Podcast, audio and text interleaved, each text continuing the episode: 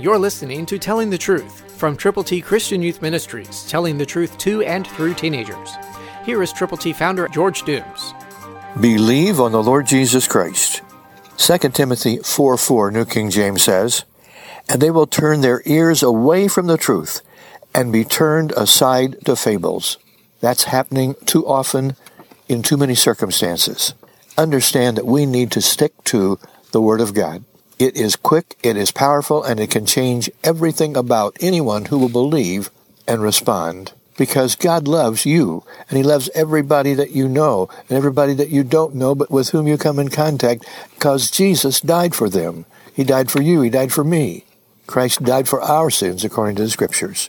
So understand that there are those that are turning aside to fables, not the truth, false doctrines and false things.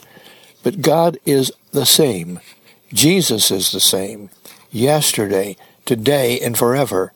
It's a never-changing relationship with the Creator of the universe, who saw fit to send His Son to be born of the Virgin Mary, to live perfectly, to be tempted, and never ever to yield, so that He could take your place and my place because of our sins.